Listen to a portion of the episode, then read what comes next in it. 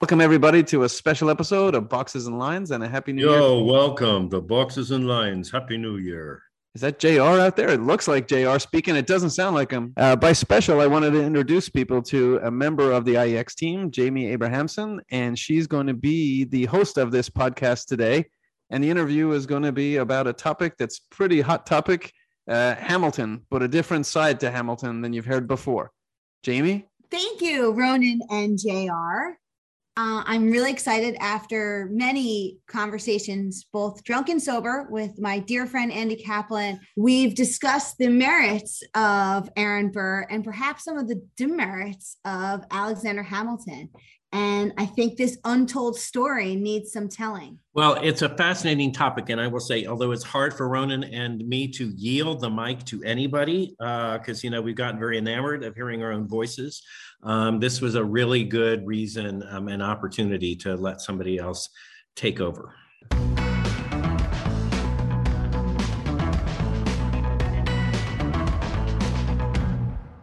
I'd like to take a moment here and introduce our, our guest here, Andy Kaplan, a former partner at Greenlight, a contrarian by nature, historian by passion, cider maker by craft. I, I feel like that's a fair start. Um, Gemma, you forgot the you forgot the one part of my bio that I'm most proud of is that I was a desk analyst uh, at Lehman Brothers.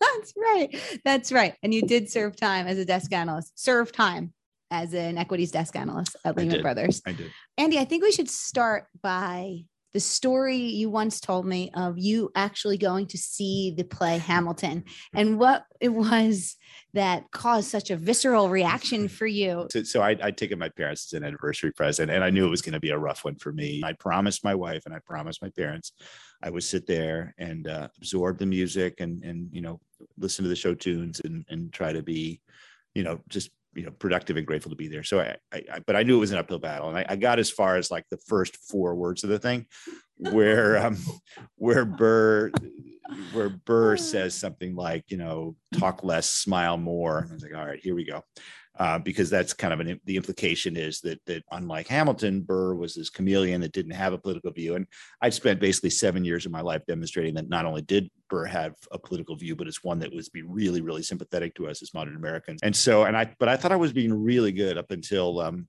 they said, um, oh God, Hamilton said something like they don't have a plan they just hate mine which is don't get me started but but i and i probably just said that i probably said don't get me started and the woman in front of me who unbeknownst to me had been really just hanging on by a thread this whole time with my like grunts and groans and sighs and exhalations and all that turned around in tears and, and just like not even yelling at me just like pleading with me that this was that i was ruining what was gonna what was she'd looked for it as the greatest moment of her life and i had ruined right. it completely Perfect. Um, yeah. No, I, am a terrible human being. For those people who don't know me at home, I'm a terrible human being.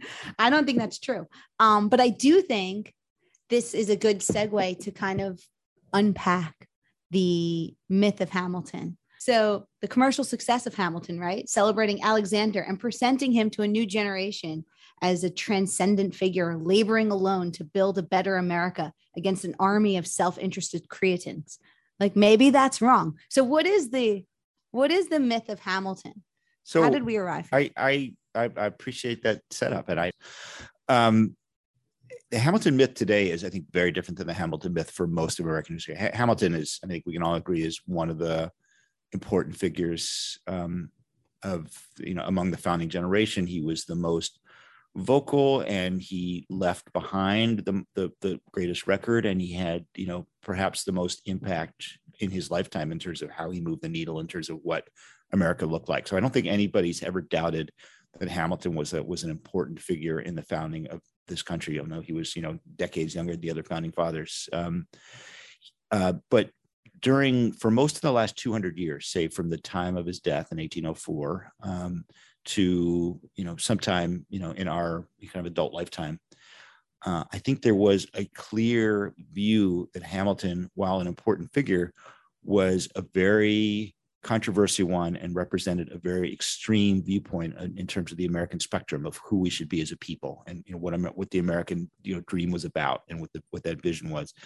And if, if I could kind of paraphrase that, you know, you know, really simply in a way that, that he would probably say is too simplistic, but he, you know, most people agreed that he was the standard bearer for the idea of trickle down. This idea that um, that the way to build a great nation, the only way to build a great nation, is to um, to use the richest and most productive citizens as um, as as the army that um, that that funded um, you know uh, industrial growth. We should do everything we can to make sure that we um, funnel as much of the country's capital to those people and put it in their hands because they're the ones who make the best use of it. And the ways we do that are number one, we give them kind of sweetheart insider deals, and this is the whole idea of you know the debt assumption and, and all the giving the giving his cronies and all the all the um, you know the early kind of merchants and industrialists the ability to buy up for you know a penny or two on the dollar all the debt that had been issued during the revolutionary generation we let them all have it and then we recognize it at you know a dollar on a dollar and give them this huge windfall and, and we create the national debt which is you know kind of what the the play is like alluding to this idea of the assumption and all that so we we we, we do all that and at the same time we pay for that by uh, broad regressive taxation. Um, we, we, we tax um, consumption, and we do um, the famous Hamilton whiskey tax, um, where we we take this the smaller producers, the small independent yeoman producers, and we tax them at a massively higher rate than we tax the the large users. With this idea that the only way for America to compete globally is to uh, to build these national champions, which are government supported and are um, and are from, from day one are kind of given these protective monopolies so they can go out and America can compete in the world. And so that's but that's not how Hamilton's viewed today. Somehow that got twisted. No. Well, I mean, I think not so much twisted as forgotten because I think a lot of the things that um, that an audience in say 1850 or even 1930 thought and knew about um, how the world worked and how finance is kind of seems so arcane that it's been lost to us. I think there, for generations, the debates that that, that that the revolutionary generation had about you know the gold standard was was active and the evils of paper money and depreciating currency those those are that's what they argued about. That's in fact that's what the whole constitutional convention was about. If we have time, let's talk about what was the con. I mean, we talk about the Constitution today. We, people people remember the First Amendment, which is what the liberals point to, and the Second Amendment, which is the conservatives point to. The Constitution wasn't about any of that. That was all a freaking afterthought, right? It, the Constitution was about you know how do we prevent states from issuing depreciating currency and and, and you know not making good on debts? And uh, and how do we how do we you know get you know build a national credit rating? I mean, the constitution is essentially a way to take democracy out of the hands of the states so that the federal government could have an army and could enforce tax collection. And it's, it's basically what the purpose was and i don't think anybody would argue about it. And so those debates were really alive in say 1890 when you know William Jennings Bryan, the populists rise and try to you know free the free us from the gold standard, and you know we, are not going to be hamstrung on a cross of gold, and we're all going to you know the farmers are, are, are pissed off because the Eastern bankers are demanding you know gold as repayment, and they want to repay in silver, and and even in 1930 when you know FDR takes us off the gold standard, but these are lively debates about you know what, what's right. what should America be about. I think somewhere between then and now, all this stuff started to seem pretty quaint. I mean, you know, Nixon took us off the last of the gold standard in 1971. A whole generation of people have grown up saying, that's quaint and cute, but it has no relevance to our lives. And we've all agreed paper money won, right? I mean, we're all we all use green pieces of paper that can be traded for other green pieces of paper, but that's about it. Right. Um, so I think a lot of the things that were politically so potent in his own day and through most of the American adventure ha- have become lost. So Hamilton as a figure who was lionized by his supporters, and his supporters were the robber barons. I mean, Vanderbilt loved, you know, and Jay Gould, and, and most famously Andrew Mellon, you know, the Treasury Secretary through all the 20s. I mean, it's not, I mean, he didn't just wind up on the $10 bill by accident. It didn't just get printed that way. Right. I mean, his supporters had a conscious effort to say, this is the way we should be running our economy. And when the depression came and FDR wanted to go off the gold standard and do a lot of deficit spending and do the Tennessee Valley Project, there was this whole army of people that said, no, no, no, this is not how Alexander Hamilton said to do it. And then Roosevelt comes into office and Roosevelt's like, we need a hero who's not this guy. And he takes, he, he basically uplifts the, the Hamilton statue from the front of the Treasury building and puts it out back. And he puts Albert Gallatin in front of there. So people who, you know, for 200 years have been saying, who the frick is yeah. Albert Gallatin? But that's the guy who's in front of the Treasury. I know who Albert Gallatin is. We can have a long conversation about that on, on No, our on our next on our next podcast. Uh, but uh, but and you know and so so they they're looking around for a hero and they settle on Jefferson, right? So the Jefferson gets Right. put on the nickel and he gets uh, the Jefferson Memorial built and, and all this other stuff. But this but but these early revolutionary heroes are are important to the debate of who we are now and who we are in that generation. It's all lost today. So so your point is today. How is Hamilton? I'm sorry, I know you're trying to draw me back to actually wh- yeah. who we think of today? Well, I mean, the the debate on who Hamilton is was sort of never let go by the same army of people who are trying to make the case for trickle down, you know, in so many other ways in our economy. I think, I mean, Robert Bork was a big Hamilton fan, right? I mean, the, the people that that wrote the whole, rewrote all the rules about antitrust that said as long as there's a consumer welfare standard and that we aren't raising prices, we should be allowed to monopolize industries. I mean, this is the ghost of, of Alexander Hamilton. So, but there are all these people who are trying to reintroduce Hamilton and make him this kind of transcendent figure in life. And I think as time went on, by the way, they won the debate, a debate about antitrust and all this other and all Right. this other stuff. And similarly, we lost like what were people so mad at him about? So Alexander Hamilton was reintroduced to a new generation through a series of biographies, first by Richard Brookhiser and, and then by and then the, the one that the Chernow one that that um, that that uh, that Miranda that Miranda came to to know as this figure that was it was uh, pleasing to see him as this transcendent figure. And it was easy to sell because nobody really remembered what the argument was about.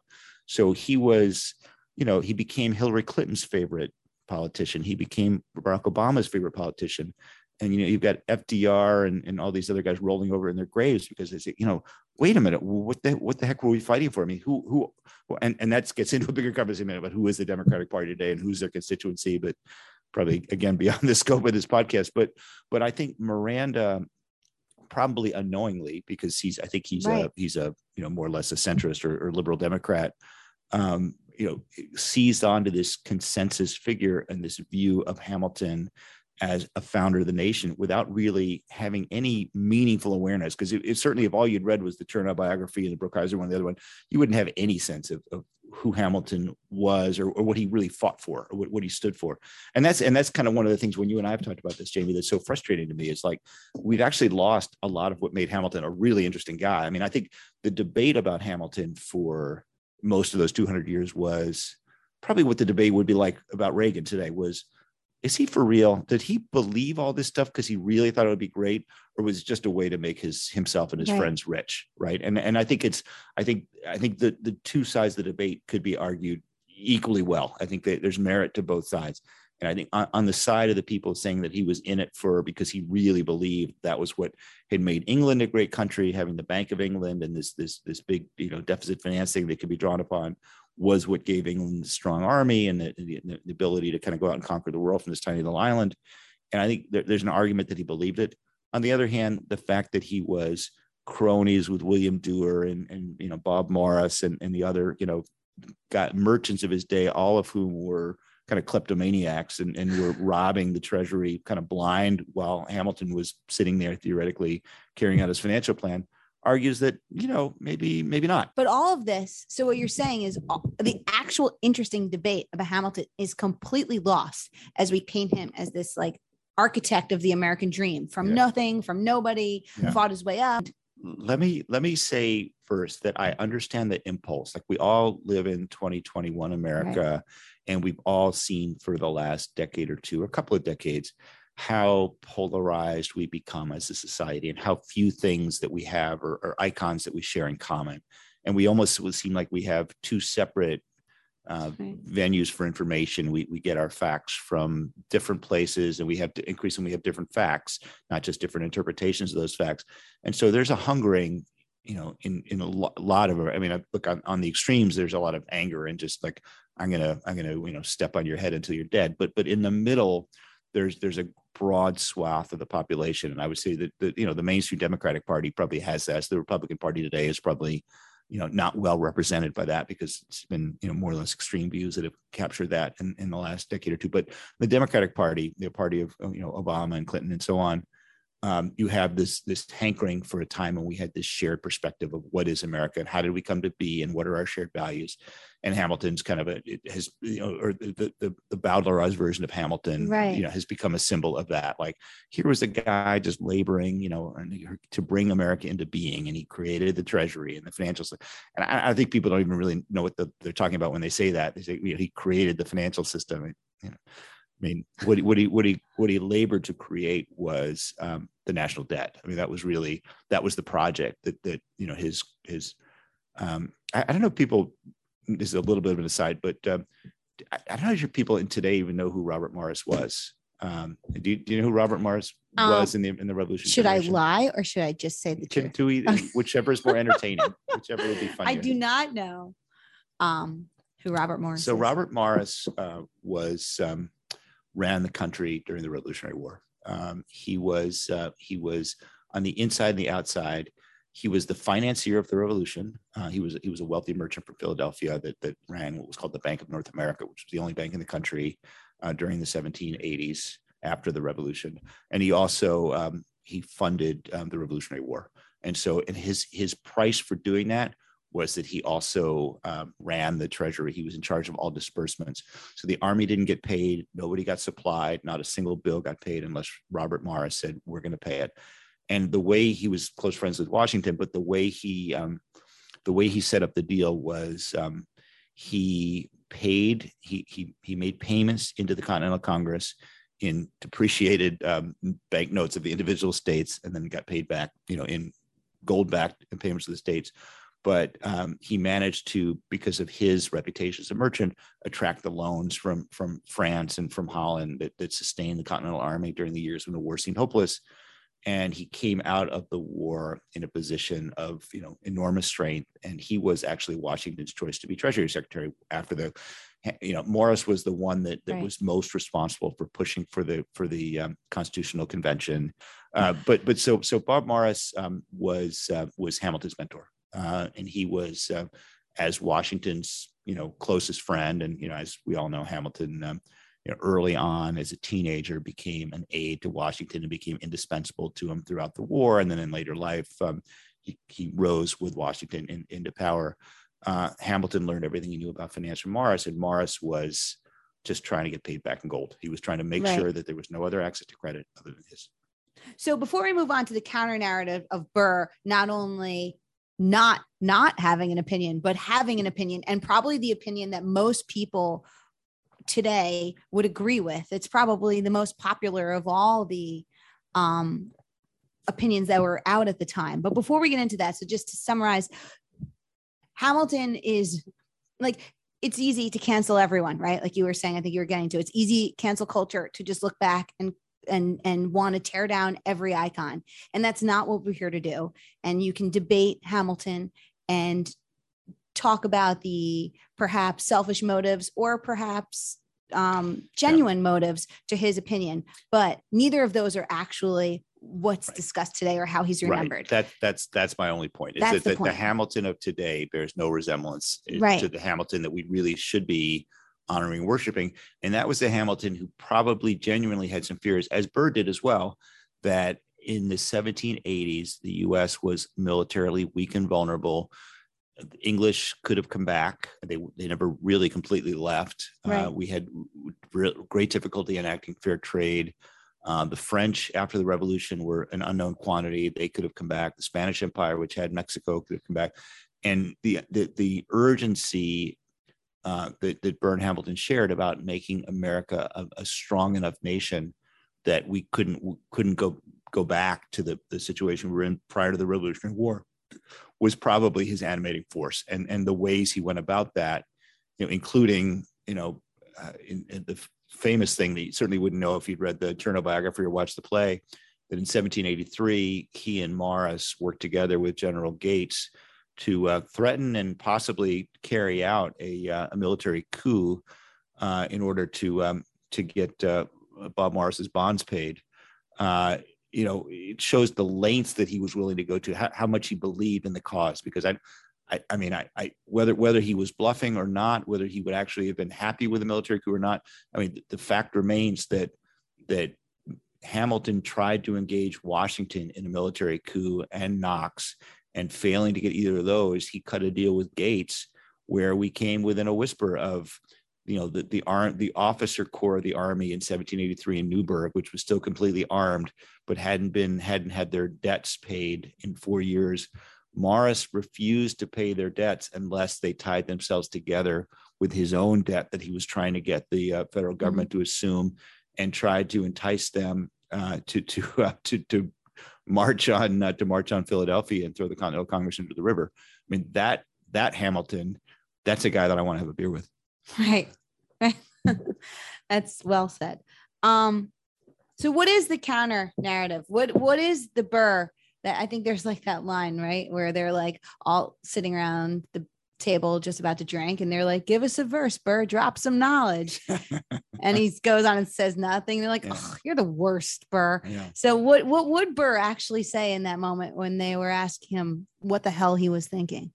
Um Burr was was I mean, if you so so first of all, who was Burr? He was, you know, he was a contemporary of Hamilton's. They, they, you know, grew up at the same time. They were in very similar situations. They were both, um, you know, abandoned at young ages. Burr was orphaned at, at two or three, and and so, you know, came to uh, to New York uh, as Hamilton did as as a young man after kind of kind of heroic exploits in the Revolutionary War, but as an unknown and had to kind of build and make his reputation. Uh, I think by temperament and then by political career, he was actually a, a, fairly loyal soldier with the emerging opposition party to the Federalists, which became the Democratic Republicans. Um, you know, if you look at his voting record in the Senate, um, 1791 to 97, and his, his record in the New York State Assembly, where he served six terms, I think, at various points, his, his record was always let's expand the franchise, let's give the vote to more people, let's shorten the path to citizenship, let's make credit available to places where it hasn't been before, let's start other banks uh, let's find uh, merchants, artisans, and uh, and you know what they call journeymen or or uh, or, or, um, or, you know people that work in blue collar trades, and find a way to get those people credits. And let's remove as much as possible the barriers to those people becoming entrepreneurs themselves. That was his political philosophy. That sounds like a character that Lin Manuel would want to play if he was writing a screenplay about this. You would think. you would think. Too bad. Yeah. Uh, too bad. Too bad. He and I weren't hanging out at the right? same cocktail parties in 2012. You were spending too much time at Lehman Brothers. I dope. was. I was. Uh, I was. I was busy. Uh, I was busy. Uh, you know, shorting right. SanDisk at 71. Um, but um, right. And and the, the so Burr's this the, this the context of the time was I think we all we we're all aware there were no political parties in the Constitution. There was no awareness of that. But fairly quickly, you know, around the time of the Constitutional Convention, we had two groups. We had the Federalists who wanted the Constitution and generally supported, um, you know, you know, regressive taxation and, and hard money and gold standard and all that.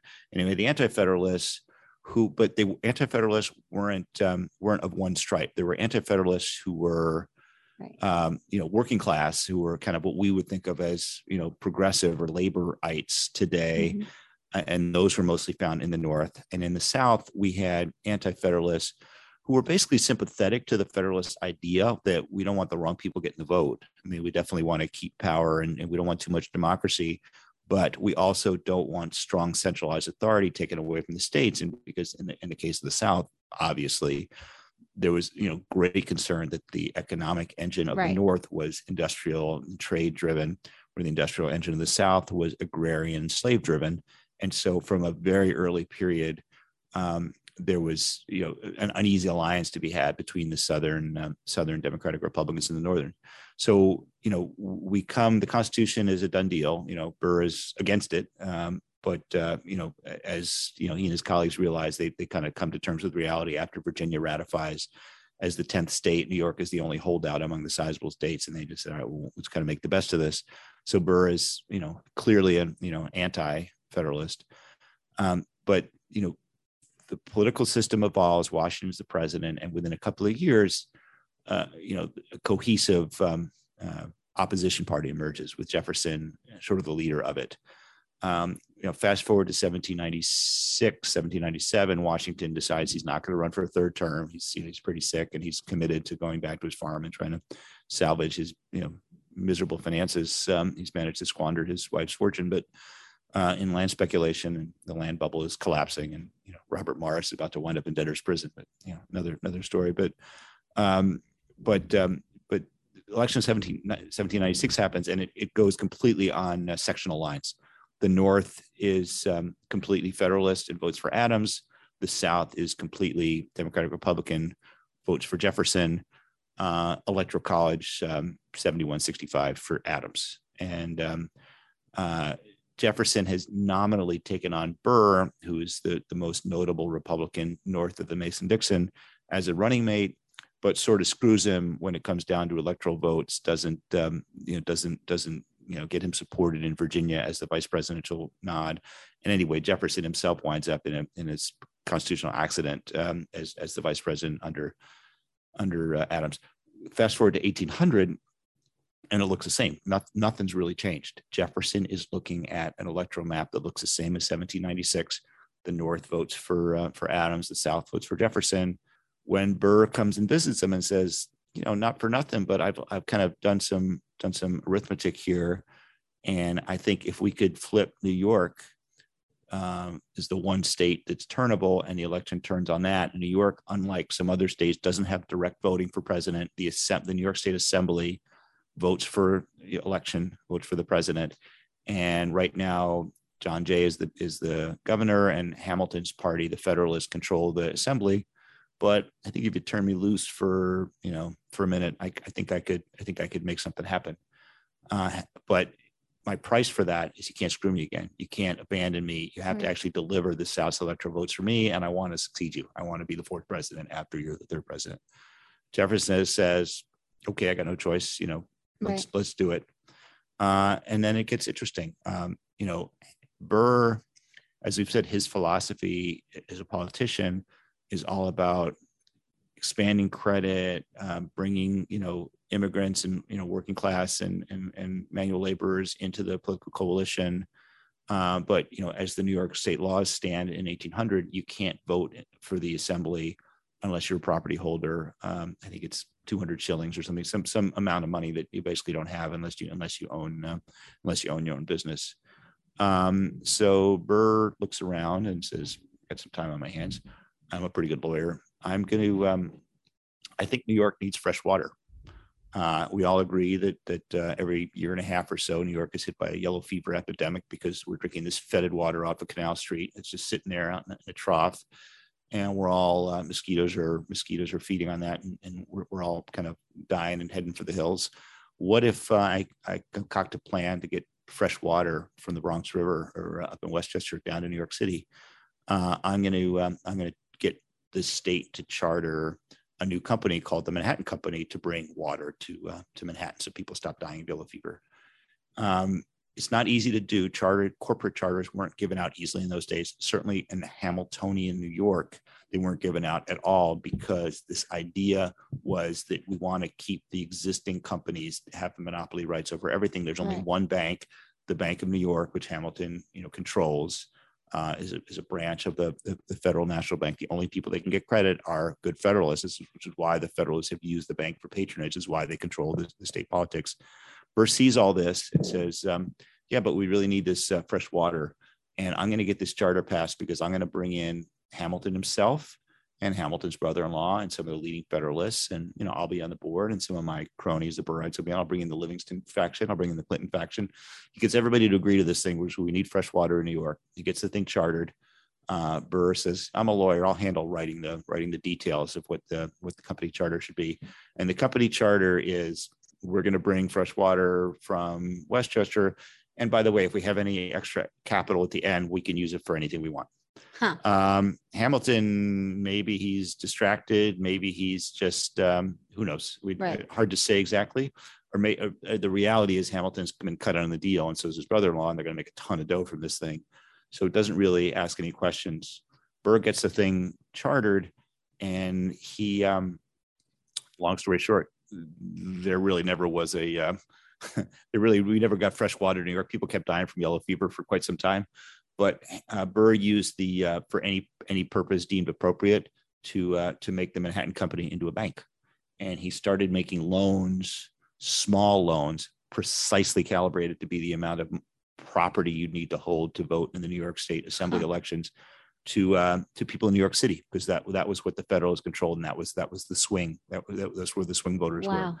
And so um, he he makes these loans, you know, hundreds of them. Hamilton, you know, doesn't complain, can't complain because he's making a ton of money off of this thing.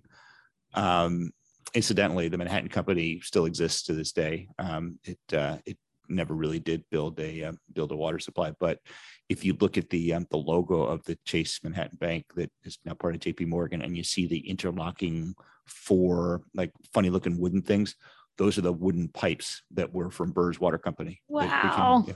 So what you're saying is there should be a statue of Burr down here, somewhere perhaps around that charging bull. and that not only did Burr have an opinion, but like we were saying, like this is pro- probably if explained correctly, if this is all true, this is the opinion that people would want to celebrate. Well, some people would. I mean, I think there's a lot of people that would, if they knew the real Hamilton, would say, "No, that's that's who we should celebrate." But I think Right. there's, but but I think there's a big part of the population that's that's really doesn't have a hero from the Revolution generation. And Burr, as somebody who was a military hero from the Revolution, who actually you know had friendships in you know in all because all the other all the other mili- revolutionary heroes besides him were, were Federalists. He had friendships across the board, but he had a political point of view as a New Yorker and as somebody who came mm-hmm. here as an orphan that, that didn't have any kind of political base here, but rose through you know hard work and good luck, um, you know, to to having this law practice and you know partnering with Hamilton actually in the Hmm. 1780s, and then uh, rising to the Senate. You know, honestly, a little bit more due to Hamilton's blunderings than his own success. Hamilton's uh, father-in-law Philip Schuyler was the senator from New York, and uh, and when um, when Washington um, you know took office. Um, uh, Schuyler expected to serve for, for quite some time, but but Hamilton um, uh, managed to cut um, the politically most powerful family, the Livingston family, out of um, the spoils from Washington's administration, even though you know Livingston had been a general in the, in the army and, and one of Hamilton, and decided he was so he was so mad at, at being left out of patronage, so embarrassed to have his family cut out of the patronage, um, you know, from the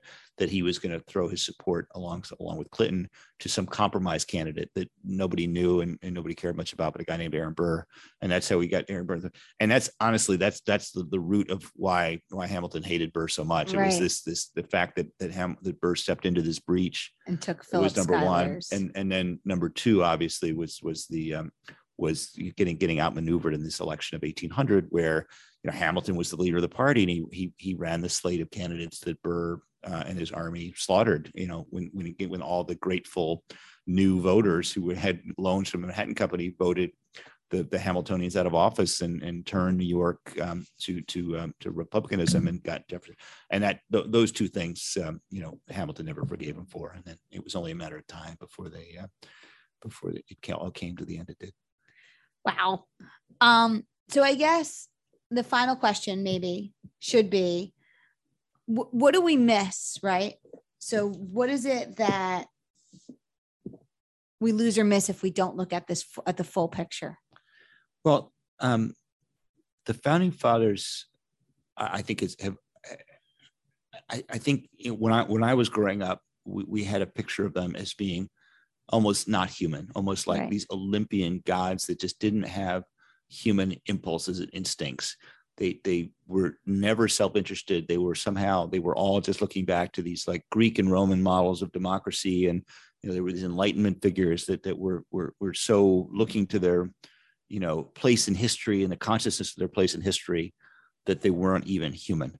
And i think um, you know i think there's some value to, to to teaching that as an as an american myth but i think it's so far from the world we know and the and the, the reality of who people are in politics and who, who people have been at any point in life that i think looking at them in that way we lose something really meaningful. We lose the connection to their humanity that makes them people that we can understand and relate to and, and if we're really expecting ourselves to follow in the footsteps of the founding generation in terms of who we are and how we kind of carry forth the american dream this idea that we look at them as somehow olympian and otherworldly and not like us i think really works against us and not for us in terms of Right. building the american dream Um, I think that makes a lot of sense. People are allowed to make mistakes. They're not supposed to be perfect. And they- and they're allowed to have self-interest and this idea of balancing your self-interest and you know the, i think the beauty of the american system for for 200 years was you know, it's like the Adam Smith, like invisible hand, self-interested parties working on opposition, making their case is what kind of built built America. I mean, this idea is this clash of ideas and ideals at different sides. You know, one side won and then the other side won. I mean, I think from the right. 1870s to the 1920s, this laissez-faire capitalism won. From the 1930s to the 1970s, the, the New Deal, you know, kind of social democracy right. won. There was like a war of ideas, and on each side, you know, there were there were people that were testing, you know, what was right or wrong, and there was a, there was an opposition to it. There wasn't consensus at any point. I mean, I think, but it, at certain points, one side had the better argument, than another. And the founding fathers were the same generation. And you asked me this. You asked me this earlier. Like, do we live in Hamilton's world or Burr's world? And one of the things we that, that came up in that conversation is, I think, you know, quite, um, you know, uh, surprisingly, given that Burr is a forgotten figure, we live in Burr's world. I mean, think about that. Think about the Hamilton financial system and who Hamilton was you know, Hamilton believed in this English system of rigid class stability, right?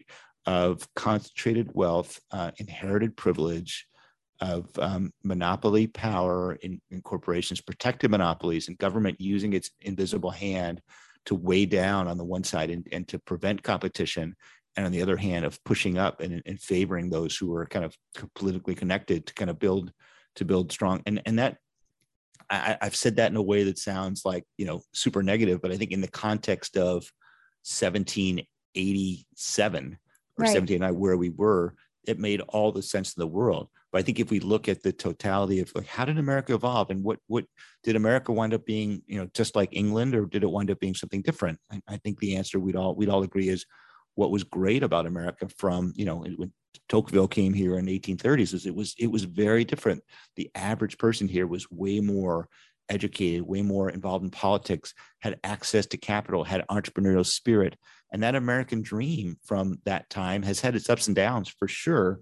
But if we look into even into our own generation, what we all admire most about America is this idea of social mobility of people who could come from anywhere, people who are immigrants or people from you know great poverty were often you know the, the drivers of the american dream their vision and their you know strength added diversity and that diversity added you know power. And we wouldn't be who we are today. We wouldn't have surpassed so many of these models in the past if we hadn't been willing to kind of take this kind of burr approach of democratizing finance of putting more power and capital in the hands of where great ideas can come from anywhere. Um I think that's that's probably it, Andy. Uh, we're so there's so much more because there's this whole life of Aaron Burr that happens after this. Um, and he did he went on. You told me he lived in France and he came back and he yeah he moved out west. But there's just almost too much to do. But it's it's so this will now be a 16 part series. Please come back tomorrow. we're so grateful. We're so thankful for you. I think this is so interesting. And I think it's an important thing for folks to remember. I think actually there's a quote, right? I think um, Lin Manuel Miranda said, history is entirely created by the person who tells the story. And that's what we have here. We have a version of the story, and it might not be the right one, but it's become history. Thanks, Jamie. Thanks. Thank, grateful for you and your beautiful mind. Thanks for giving me. Go ahead. And your time at Lehman Brothers as a desk analyst with your terrible shorts. My shorts were terrific. Thank you for giving me the opportunity, Jamie. I hope we get to do it. Oh, thank you. All right. Bye, everyone.